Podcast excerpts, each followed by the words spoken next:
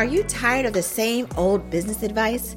Welcome to the Liberated CEO Experience, the podcast that's redefining entrepreneurial success one unscripted and candid conversation at a time.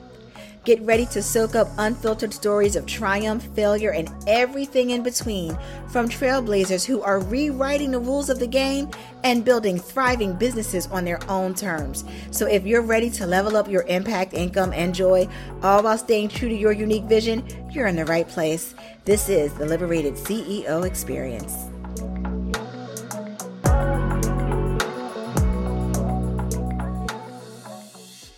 Welcome back, Trailblazers and Freedom Seekers. You're tuned into another empowering episode of the Liberated CEO Experience, the podcast that's all about breaking free from limitations and designing the life and business you truly desire. I'm your host, Ty Goodwin, and today we're tackling a topic that many entrepreneurs shy away from, but it's crucial for creating more freedom having tough conversations. In this eye opening episode, we're thrilled to have the incredible Kara Smith Brown, joining us as our special guest. She is a fearless leader, accomplished entrepreneur, and an expert in navigating difficult conversations with grace and assertiveness. Kara is the founder of Lead Coverage, a team of marketing and sales enablement consultants specializing in all the pieces of B2B conversion cycle. Martech, stack building, CRM automation, sales, marketing, operations, and enablement inbound and outbound content, SEO, SEM, social conversion, and measurement. And together, we're going to explore the art of having tough conversations, unpacking the strategies and mindset shifts that can help you overcome fear, create stronger connections, and ultimately build a more resilient and liberated business. So if you're ready to unlock new levels of freedom by stepping up your communication game, you won't want to miss a minute of this conversation. Settle in, take a deep breath, and let's get this party started.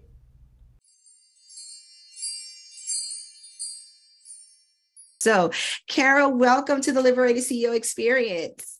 Thank you for having me. Excited to be here. Yeah, I'm excited too. You know, I'm always excited when I get to talk to other women that are in marketing because you know, and we both see like a lot of bro culture out there. And so I'm always excited when I get to hear and hear and learn from and talk with other women. How did you find yourself in this space as a marketer, as a lead generation person, as a B2B specialist, how did you navigate your way to where you are now? Yeah, that's a good story. I've got it down to a couple minutes. Um, I also talk about strategic storytelling. So you'll hear laugh lines and like pauses, etc. So in 2006, I was the 12th employee at a very sexy company called Echo Global Logistics. We were one of the first tech enabled freight brokers. So super cool, 2006 uh, my dad said, Hey, you should go work for this startup, but most startups fail. So just, you know, you're 24, it's fine. It'll fail, but that's okay. So three years later, I uh, sort of called him and I was like, "Hey, so my uh, my boss wants me to write the S1 for the IPO. That's that's good, right?" And my dad was like, "Yeah, okay, sure, yes, it's good. Good job." so pick the right startup, the guys were amazing. Uh, worked for some really cool people. Also got to send the first Groupon email, right place, right time. But to your audience, I think it was right place, right time, and right girl. Mm. I was the girl that you could count on. They were like, who's got energy? Who can get anything done? Who can try the new thing? Who can we trust to like go do some crazy research and figure this out? And it was always me.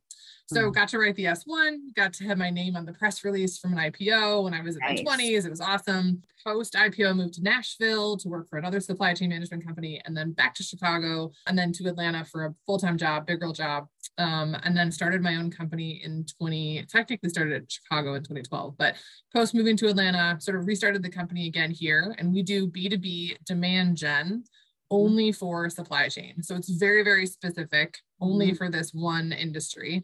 Not very sexy, lots of trucks, planes, and boats, mm. but $2 trillion market. It's enormous, wow. right? Wow. So huge market, tiny niche, very, very few competitors, if any. And we've really solidified a place for ourselves as the experts in all things sort of demand gen, marketing, revenue operations, PR, mm. analyst relations, very specifically for this space.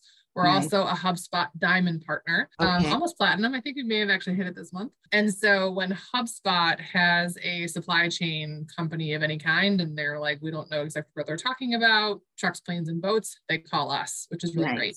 So mm-hmm. yeah, we've gone deep, deep into the niche. It's been really great for us. And I love hearing that because so many women, especially, they're afraid to choose a niche. Mm. You know, and where where do you think that comes from? And can you talk a little bit more about the benefit of niching down, especially in a non-traditional industry? Because here's the other thing: a lot of women will niche. Well, I'm going to do coaches, right? Or we'll niche and we're going to say, well, I'm going to work with you know um, restaurants. Like we'll choose these things that are familiar to us, but it's not where the money is all the time. A to the men. where is the money, right? Like so supply chain, again, not very sexy. We'll call it a heavy industrial marketplace, right? Mm-hmm. But heavy industrial marketplaces are enormous. Literally, the supply chain market is $2 trillion. And so mm. we think about supply chain in three ways the physical movement of goods, right?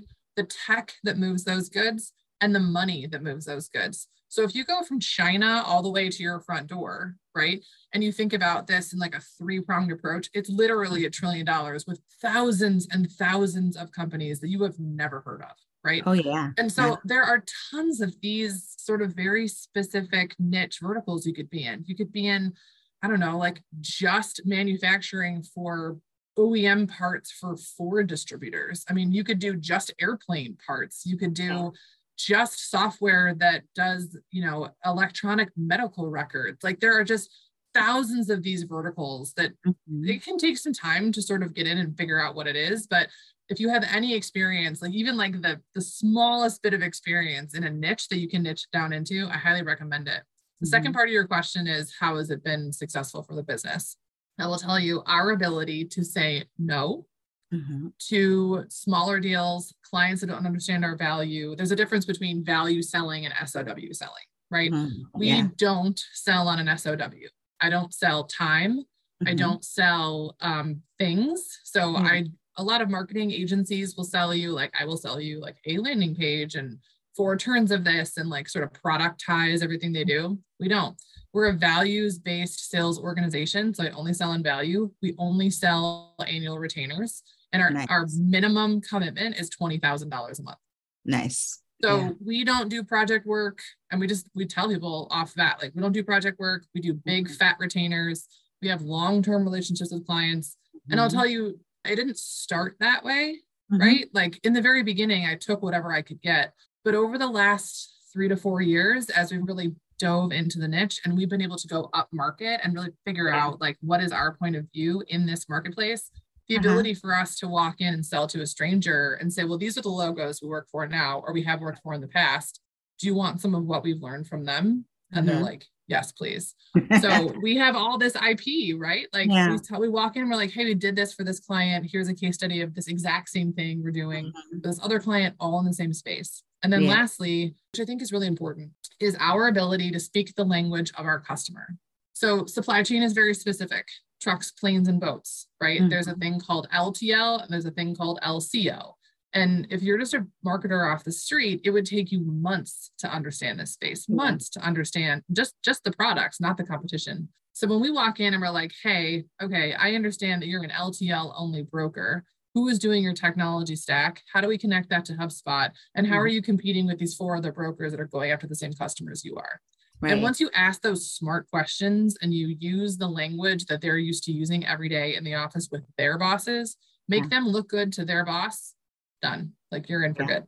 Oh, I, I love that so much, Kara, because I get people that will say to me all the time, well, Ty, I don't know how to to niche down, or, you know, I'm, I really, I can serve everybody. I'm like, well, you can, but is it going to be profitable for you? Um, and what I love too about what you're saying is you, what you're doing is you are generating your own demand right? Yes. Because well, now and, and Ty, we're creating economies of scale. Yeah. Right. So mm-hmm. when I approach someone and they're like, wow, you're really expensive. And I'm like, yep, but you don't have to explain to me how you do your business. You don't right. have to explain to me who your who your customers are or who your competitors mm-hmm. are. I have lists of all this stuff. I already have lists of every trade show you could possibly go to. I know the press in your space. Mm-hmm. I know this like the top 10 list. I know like all the things that I already know. I don't have to learn. Right. And then my economies of scale are that I can hire one person to serve six clients in a specific capacity because we yeah. do reuse all the same stuff, right? Same trade shows, exactly. same yeah. press list, same, mm-hmm. you know, the email lists are all specific to the client. Yeah. But you know, the the learnings that we can do across all of them are super, super impactful. And then my team isn't like struggling and like, I don't know how I'm gonna start, like, how am I gonna go learn about, you know, I don't know, the the beauty market for the, you know, and like serve this client well if I've never learned a thing about blush. Like I don't know anything about the beauty market, right? Exactly, exactly. I, I, you know, we don't get that. I think a lot of women, especially when we leave our day job and we start our own business, we really become order takers right mm. and so we are like well um i'm gonna find out what they need and then i'm gonna put this together I'm like no you need to be telling them what they need you're the expert but we're so used to those corporate jobs we're waiting for somebody to hand us and tell us what to do that yeah, it, it, I am really... literally writing an email right now. I'm not even uh-huh. joking. It's behind. We're on a Zoom call. It's behind you on the uh-huh. like on my screen, and it says on there, "This is not our first rodeo." Like it literally says this in the email. This guy is trying to push me into a corner he's like, I don't want to pay this much money. This is what I want you to, I just want you to do this one thing. And I'm like, no, no, this is not. We have a business model that we know works. Yeah. This is how it works. This is how much it costs. This is not my first rodeo. I have already mm-hmm. identified these seven issues inside your business. We've spent one hour together. Mm-hmm. I've done the math on your pipeline. It's not mm-hmm. great. Your your human being that came to talk to me told me a bunch of other issues that we can solve with some pretty basic tech and I know how to solve these problems. If you don't want the solution, right, that's totally fine. Here are some suggestions of other people you can work with. but we are not going to to change our business model yeah to make you happy because mm-hmm. inevitably Ty, it's done. Like mm-hmm. th- before you sign the contract, the relationship is already over. Mm. Because you have set yourself up to fail. And I have done that enough, failed mm-hmm. enough times wow. to know that if you're not going to be a long term partner and we're not committed to the same strategy, this isn't going to work. So I can either, I actually was talking to my CEO about this today. He said, well, we can take this guy's business and we can just like, you know, milk it for six months or whatever, and then mm-hmm. know they're going to fire us. I'm like, oh, it just doesn't feel right. Like it feels bad to the team, it feels bad to the client, and we're in a niche, right? Mm-hmm. So every time you have one of those deals that goes badly, like you don't know who they're talking to. Yeah. I was like, this, let's just tell them like no thanks. Yeah. And I do think that women have a hard time saying mm-hmm. no, yeah. I will not do this your mm-hmm. way. I will do this my way. Right. And mm-hmm. it's hard. Yeah. It's real hard. Those hard conversations are really hard to like yeah. own and get good at and like yeah. have the confidence to tell and they're all white men to have a confidence to tell an old white guy no like we've all been systematically treated to yeah. like you know taught to say yes and you want to say yes you want the revenue you think you can do a good job but if you know it's going to fail from the beginning like why put yourself through the torture yeah I, I love so much about what you said um, it really is about knowing what your boundaries are you know and standing firm in that. And a lot of us don't do that well yeah you know? i don't love the word boundaries. I don't okay. Boundaries to me is a weak word. It's a mm. word women use to like i don't know just say like a gen z word. I would prefer to use the word worth. Wow okay. Yeah say more right? about that. So i know what my worth is. Mm-hmm. i know Actually, I know exactly what my worth is because someone gave me a job offer last year, and I was like, "This is bananas! You're going to pay me how much money?" Um, I didn't take it. I really like my, I really like money in company, but um, like I know my worth, right? And I know the case studies that we have, and I know the value that we can create mm. for your company. I know what right. I can do for you. Yeah. If you don't want to do it, that's up to you. And so mm. a boundary to me makes me feel like I'm I'm I'm like defensive in some way, mm. right? Like yeah. you're you're yeah. coming into my turf and I'm being defensive. Mm-hmm. And I feel yeah. like my worth is an offensive move.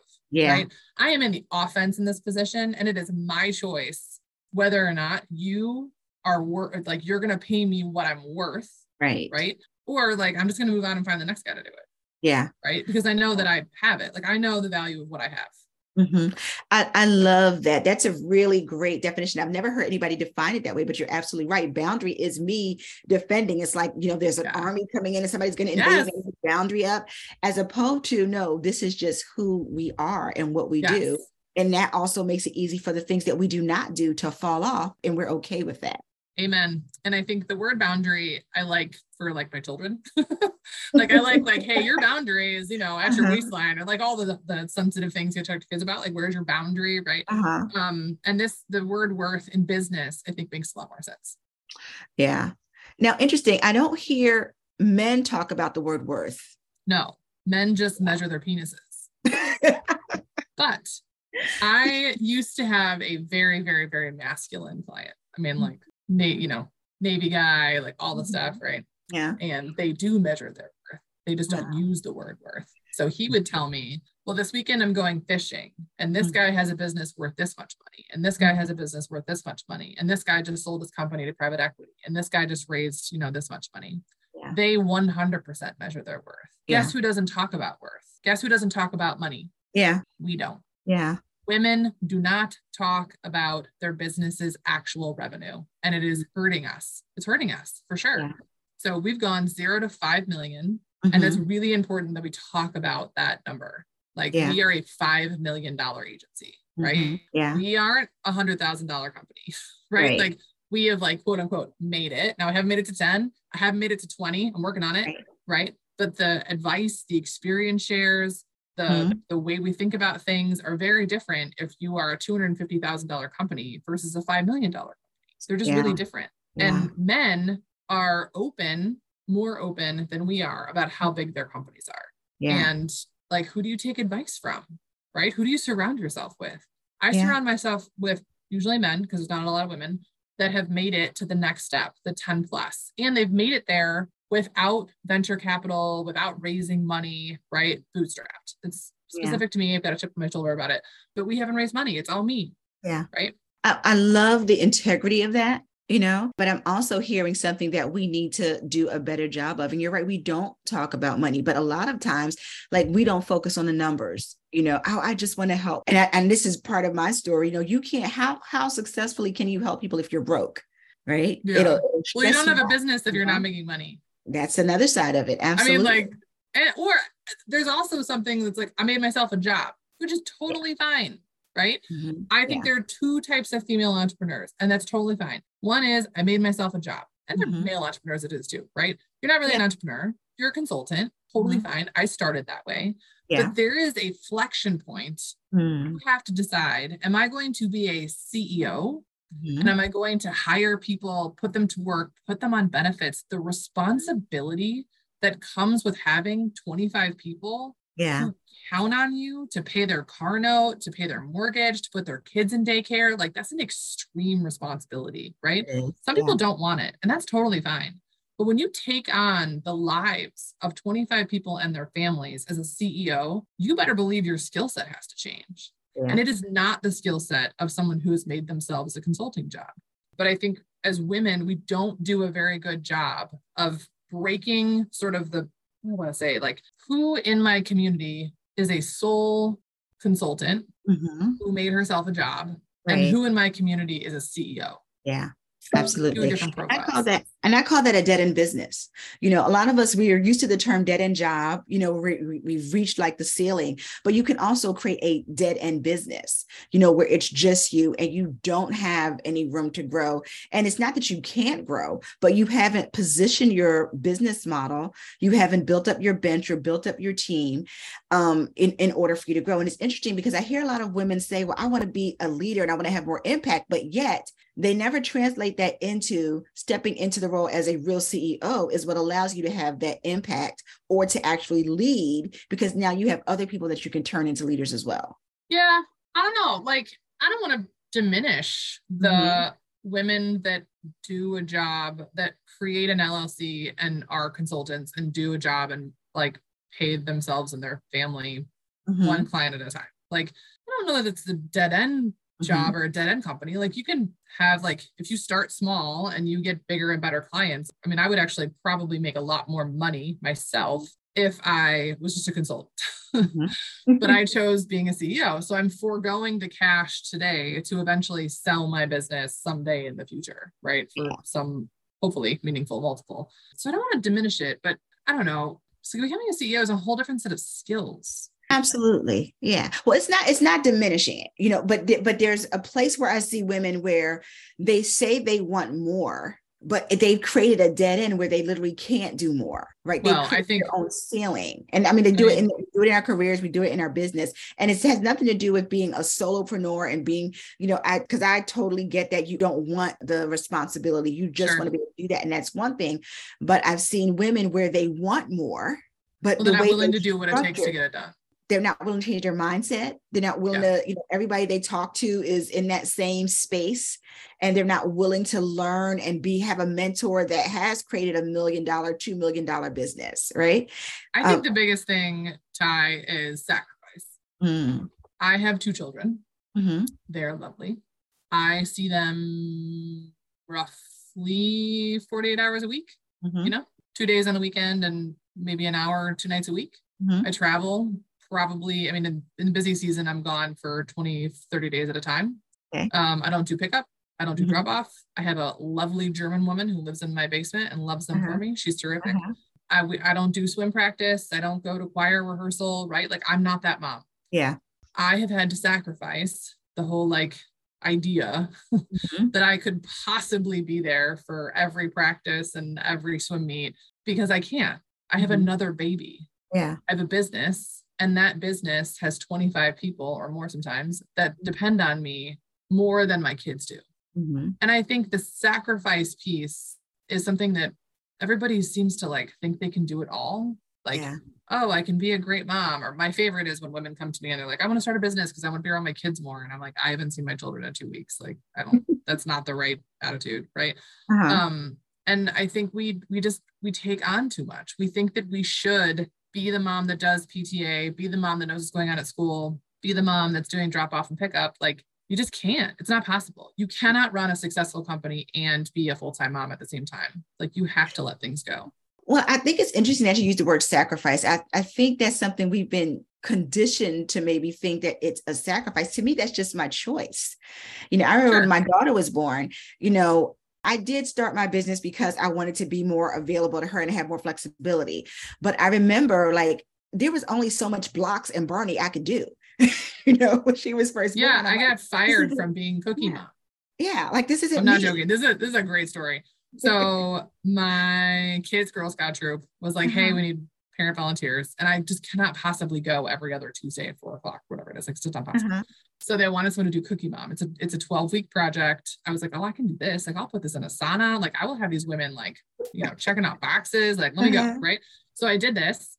And I sent a Zoom call and I had recordings and I was like, this is what's happening. Here's the organization. Here's the Google spreadsheet. Right. Mhm. And apparently my emails, they didn't like my emails. My emails were too abrupt and they only had bullets. And I was like, I don't understand. So they fired me from being Girl Scout Cookie Mom because I was too intense. That is crazy. And it was amazing. So then they asked me to do it again. And I was like, Are you joking? me? Like, you literally fired me last year. Like, no. Uh, I did get my job back and I finished out the year. But the point Uh-huh. is, like, you're just never going to, you know, if you actually want to be a CEO, like a Mhm. real CEO, you Mhm. can't also be Girl Scout Cookie Mom. yeah. You can't. yeah. You Well, I have think to let it go. I think yeah, you're right. You're it's choices, right? Some things Yes. or just knowing who you are. You know, if you know you're not that person, don't try to be that person. It goes to me, it's a it's it's just being who you are. Like I I, don't know about that, like, instant- I Yeah, could I be, I could be PTO president. Like I would crush being PTA president. I would be an Yeah. amazing PTA president. Right. But I choose to spend that time and energy on my company instead of on the kids' school because there's some stay-at-home mom that has the time Uh-huh. to do it. And I I would prefer to put my time and energy into the company that's gonna, you know, pay me back Right. cash one day. and it, and that's exactly what I mean. Like I don't want to do it. I mean, just be let's just be Right. honest. There's some things I just don't want to do. Like I said, I could only do blocks and Barney for so long. I don't want to sit here and play blocks. Like, do I want to have time with my kid? Absolutely. But I want to go back to work. Yeah. you know and that was and i knew that about myself and even with raising my daughter and you know my daughter you know i was a single mom for a, a long period of time but i will tell you what when i was on my computer guess what my daughter was doing? She was on her tablet and she was learning how to do stuff and i remember when they i came home oh no um she came home and i was like what are you doing? And she was sitting there coding because her school had taught her this coding program and she was making this ballerina you know it. but this is this is what we do in our house. And now my daughter works in our business right? She Great. builds all of our quizzes. She builds all of our email automations and she's interested in video game design. And uh, and i'm wanting people to hear this conversation because a lot of times we feel like it is a sacrifice and oh my gosh i'm giving this up. And no you're making a choice right? And we are allowed to make that choice that's going to be in our highest good. And honestly, I think it's in our kids' highest good as well, because we're showing up and being exactly who we want to be. Yeah, I mean, I agree. I think the the word choice is dependent on person, probably, yeah. right? Uh-huh. Whether you think it's a sacrifice or you think it's like whatever works for you. But mm-hmm. I think the message, if I have one to share with your listeners, is uh-huh. that you cannot do it all. Mm-hmm. And yeah. it's false to believe you can. Mm. So like we have a chef, we have a stay-at-home, mm-hmm. you know, one that lives in our house. Like we hire people to book our travel. Like we yeah. outsource as much as humanly possible. Yeah. So I can spend as much time making revenue for the company as possible. Yeah. And yeah. I can't do that if I'm a, you know, PTO president. Yeah. And I think it's a mindset shift. You know, I know where my where my family comes from, you know, when I would say, yeah, I'm gonna hire somebody to clean. I'm gonna hire somebody to do this. Oh, you can you you don't you're gonna waste money. I'm not wasting money. Number one, my time is worth more right. than that. And number two, that. I'm actually supporting the economy of other people. Yeah, making jobs. yeah, exactly. So there's yeah. a wonderful sort of way to think about this. My friend Morgan gave this to me years ago, and he said mm-hmm. you have you have 10, 100, 1,000, and $10,000 hours. Mm. Okay. So every week, every week you have 10, 100, 1000 and $10,000 hours. You, as the CEO, must release yourself from any 10 or $100 task. Wow. So that you can free your mind for the $10,000 hour. The more $10,000 hours you have, the more successful you will be. Why are men so successful? What do they not think about? Dinner, laundry, yeah, field trips, daycare, pickup. They don't they don't pay attention to any of that stuff. Yeah. Right. So they're free. They're free for ten thousand So mm. I freed myself up, man. I got a blade to clean my house. I got a cleaner to do mm-hmm. my dishes. Like we don't, I don't do any of that. I don't do, I don't do, I don't do windows. Like we just, I have a lease my car. They come pick it up and change the oil uh-huh. for me. Like, yeah. And it's not about being posh or like thinking that I'm better than someone else. It's just right. literally the ten dollar task mm-hmm. of driving to my child's school to pick them up on a Monday afternoon is a ten dollar task. Mm-hmm. And I'm going to use that hour for a $10,000 hour where I close a piece of business yeah. worth a million dollars. I love that way of thinking about things. And I love that perspective. I think that is at, I think that's at the core of being, of creating liberation in your life and in your business. Yes. Right. Yeah. yeah. And again, all the way back to worth, right? What is my mm-hmm. hour worth? This yeah. hour that I spend, I don't know, slaving over dinner or having my mind focused on laundry for the week. I don't even know what, like, doesn't even matter, right? right. Whatever this hour is, is this hour worth, right? 10,000. Mm-hmm. dollars Like, did I make a $10,000 hour out of that time? Yeah. And my, my husband now works inside my company. Mm-hmm. And it has been amazing yeah. to have even our like hour getting ready. So we go to the gym together in the morning mm-hmm. and then we mm-hmm. get back, we come back and we kind of get ready together. And which we can do because we have a live-in nanny who gets the kids ready for school, feeds them mm-hmm. breakfast, and then takes them to school. So my whole morning is free. So worth, right? So the hour we go to the gym and then we come back and we the entire hour and a half that we spend sort of getting ready for the day is all on the company. Mm. All we do is talk about the company, right? People, clients, what's happening, like how do we fix this? Can we like strategize? Yeah. And like that hour is worth probably 50 grand every month. Yeah. Right. Yeah. Changes we're gonna make. And so that like podcast listening, how like that that hour is so valuable. If we were spending our mornings pulling our hair out, trying to get our kids dressed and off to school, we wouldn't mm-hmm. have that hour. Yeah. Yeah. And and and it just creates a different dynamic too. You know, I, yeah, I'm just I'm just really like thinking that through.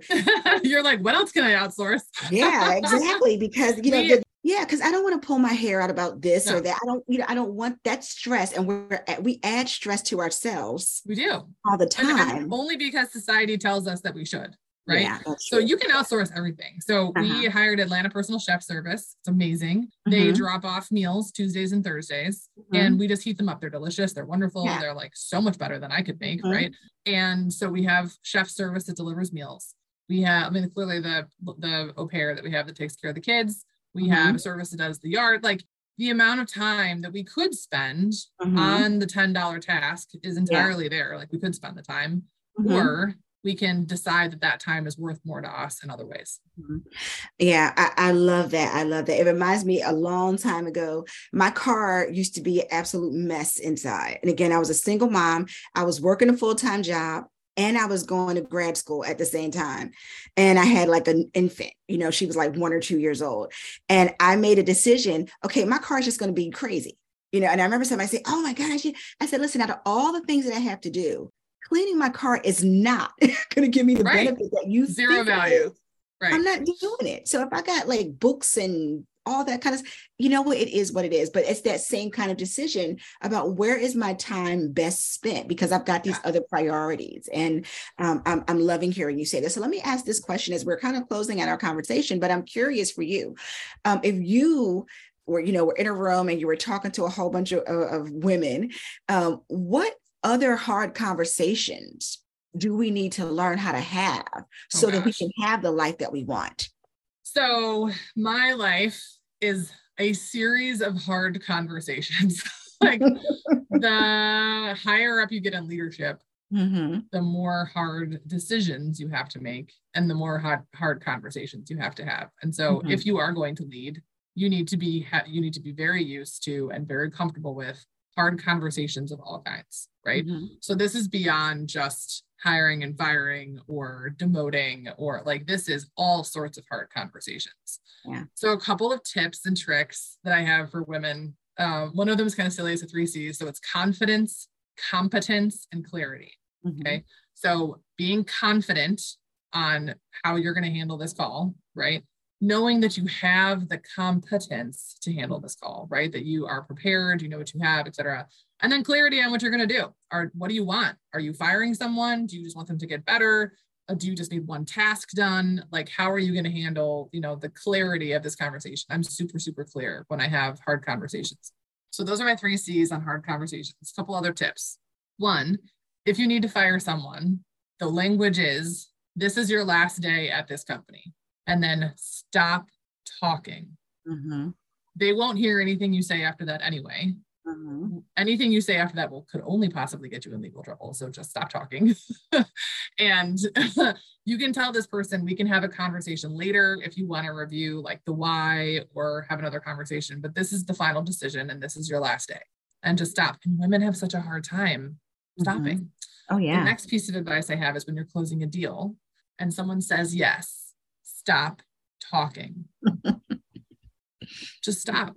Get very, very, very used to uncomfortable silences. Mm-hmm. The real value in an uncomfortable conversation or having a tough conversation comes in the silence. Do you know the rule? Do you know the golden rule? Yeah, whoever the talks next, That's right. A to the men. You know, girl. The Absolutely. next person that talks loses. I'll tell you a funny mm-hmm. story. So I had a virtual assistant and she quit. And she quit in a spectacular fire of anger and resentment. And I had no idea. And I was really caught off guard. And I was like, oh, I had no idea you hated me this much, right? Whatever, it's fine. Like, you can quit. You don't you don't have to character assassinate me, but feel free, right?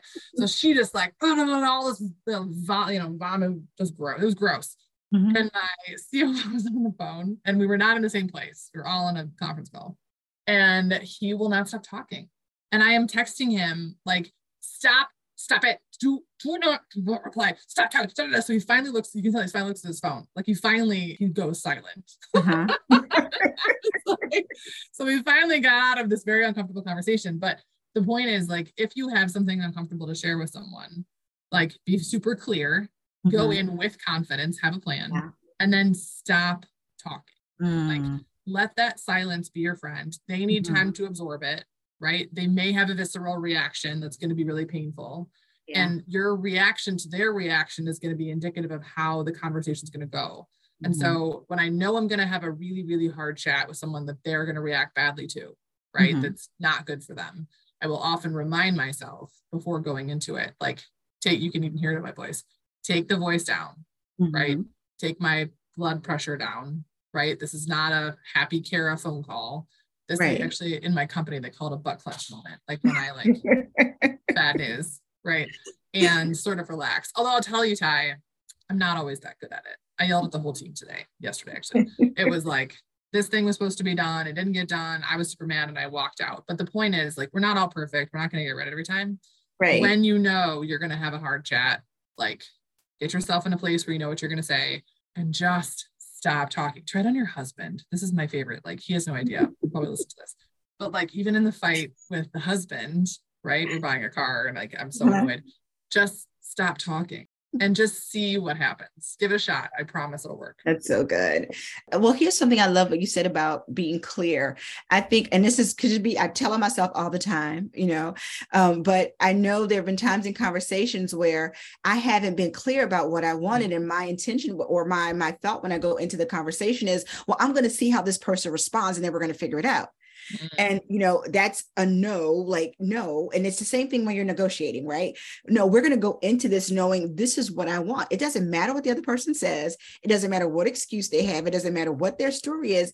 This is what needs to happen. And when we go in with that clarity and that confidence, it's a whole different it takes the emotion out of it because now i'm not trying to respond.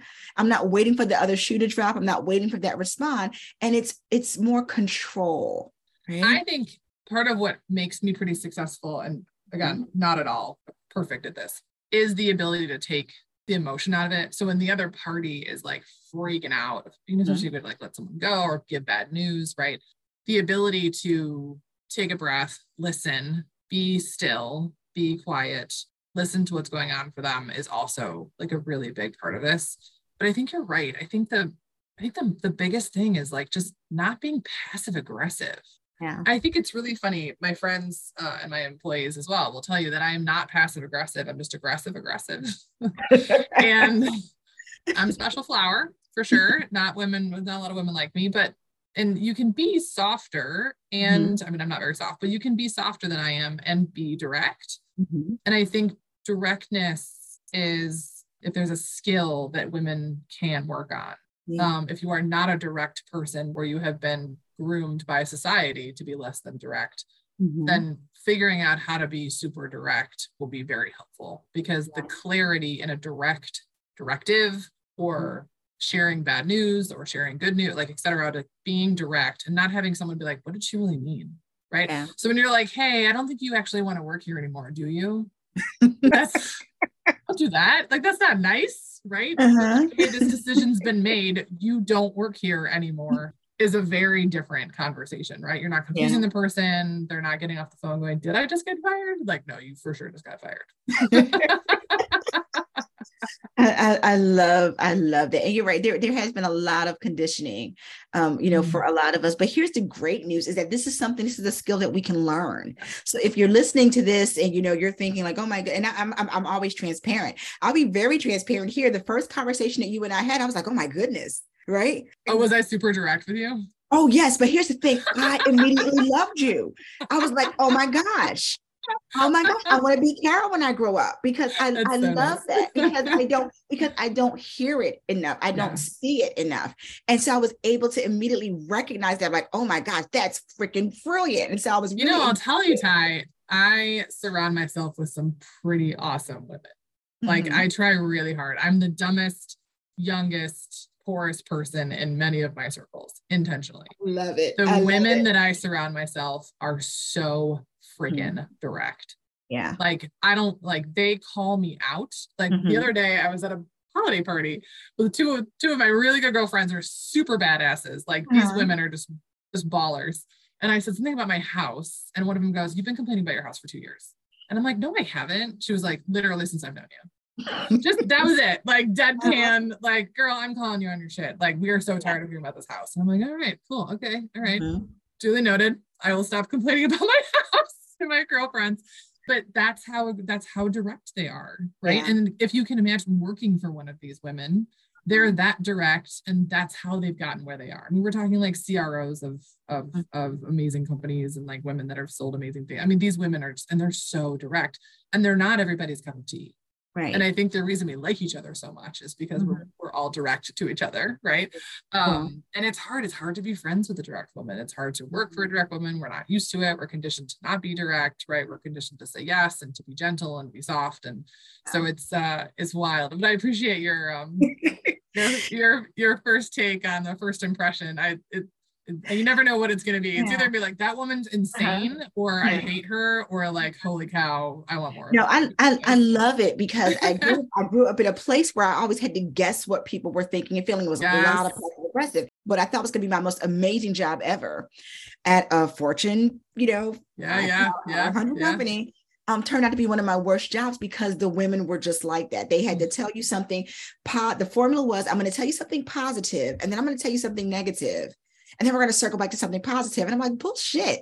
Like, Just I know not to, yeah I, and i yeah. hated that so much so i love that directness um, and i want more of that so i'm so grateful for you that you show up and you be exactly who you are and that you bring it not that everything not that anything's perfect for any of us but i love that you show up and you are who you are and the success that you had speaks volumes to the fact that you can be direct you don't have to have it all try to have it all you can have what you want though right? Yeah and i think the last piece of the directness is like i you don't have to like me. That's okay. Exactly. Right? Oh my gosh. i mean a lot of women want everyone to like them. And, and i'm totally fine if you don't. I have lots of friends. My husband likes me a lot. Like i you don't have to like me. And if you don't like me and you don't want to work for me or you don't want to be my client or like yeah. there are literally billions of people on this planet like i'm good right? Yeah. like that's totally fine we were having a, a, a, conversation like that on Facebook where people were like, Well, I don't like when people come directly into my inbox and tell me what I want them to get to know me first. I'm like, I don't want friends.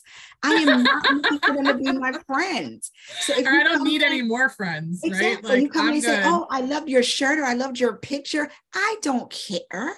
You know, and they were like, Oh, I mean, no, compliments are nice. Like, I was like a good compliment is nice, but I think if you're complimenting someone and you're trying to be gentle and like get in their inbox, ask them for something. It's just like just, just ask, right? Like just give me the ask. Like, and I think if I can leave your your listeners and your viewers anything, it's if you want to approach someone like me, right? And I am again the youngest and dumbest in my group of women. you cannot you cannot ask them for time or energy or to pick their brain mm-hmm. without an actual ask so oftentimes after these interviews, I'll get emails from people that will be like, "Hey, can I can I get 30 minutes on your calendar?" No, you cannot. I know my calendar's worth and you're not worth it, right? Like tell me why. Tell me why I should spend 30 minutes on you. Tell me exactly what you want from me because sometimes I'm not the right person. Right. Right? Like you say to me like, "Hey Kara, like I also own an agency and I don't know, I want to sell it someday and I want to pick your brain about that. Okay, well, I don't do M&A, but there are four people in my speed dial that do agency M&A that you are probably better suited to talk to. How about yeah. I set you up with one of them? Like, or yes, I am the person to talk to. Like, I'd really like to talk to you about how to embrace having hard conversations and how do I get more clear before I have a hard convo. I will have 30 minutes for that woman any day but if you just ask to pick someone's brain and you don't have any value to the ask, like why would we? So yeah. women that are this direct, that are this successful more than me, right? Mm-hmm. Be conscious of this is the way they think, right? Yeah.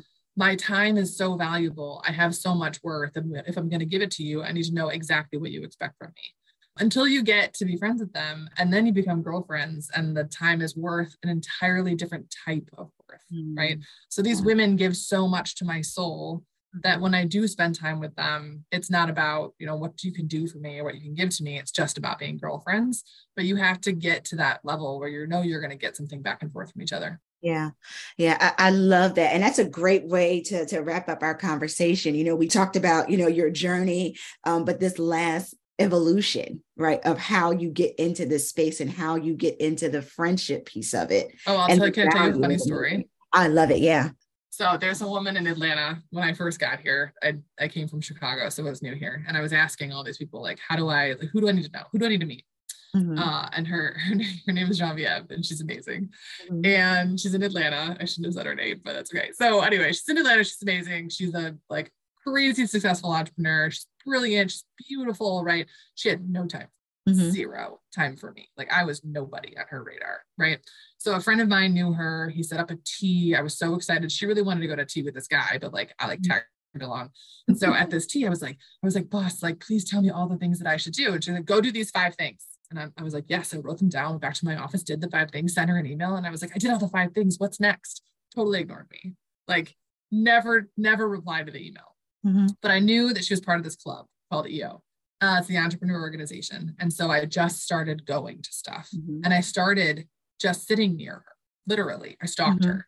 And so I just started being in her orbit wherever I could find her in the city. And eventually she was like, You are just, you're everywhere. And I was like, Yes. Right. and so now we are like best girlfriends, like on my speed dial, gives me mm-hmm. amazing advice. Right. She's just absolutely phenomenal. We are clearly like peers now. I don't have to chase her anymore and so but that was the way it had to happen right she was not going to give me another half an hour she'd already given me what she was going to give me mm-hmm. and i had to prove to her that i was her equal and it was by showing up at all these events to like nice. and i would like ask her questions like hey are you going to this women's event and she'd be like no it's lame i'm like yeah it's totally lame like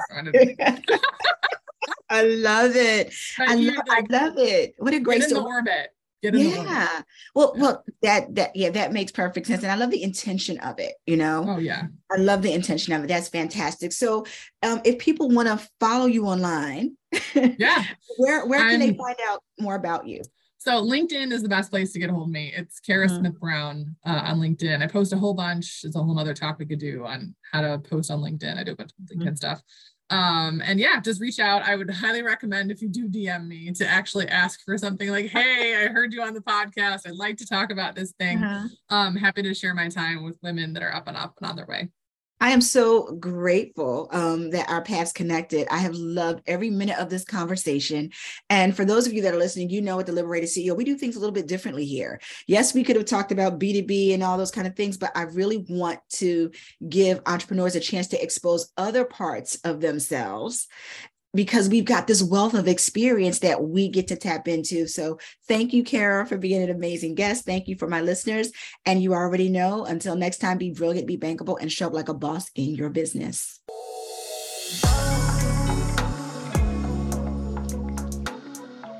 Thanks for hanging out with us for today's episode. Check the show notes at tygoodwin.com for links and resources, and be sure to subscribe to our show on iTunes, Spotify, and Stitcher.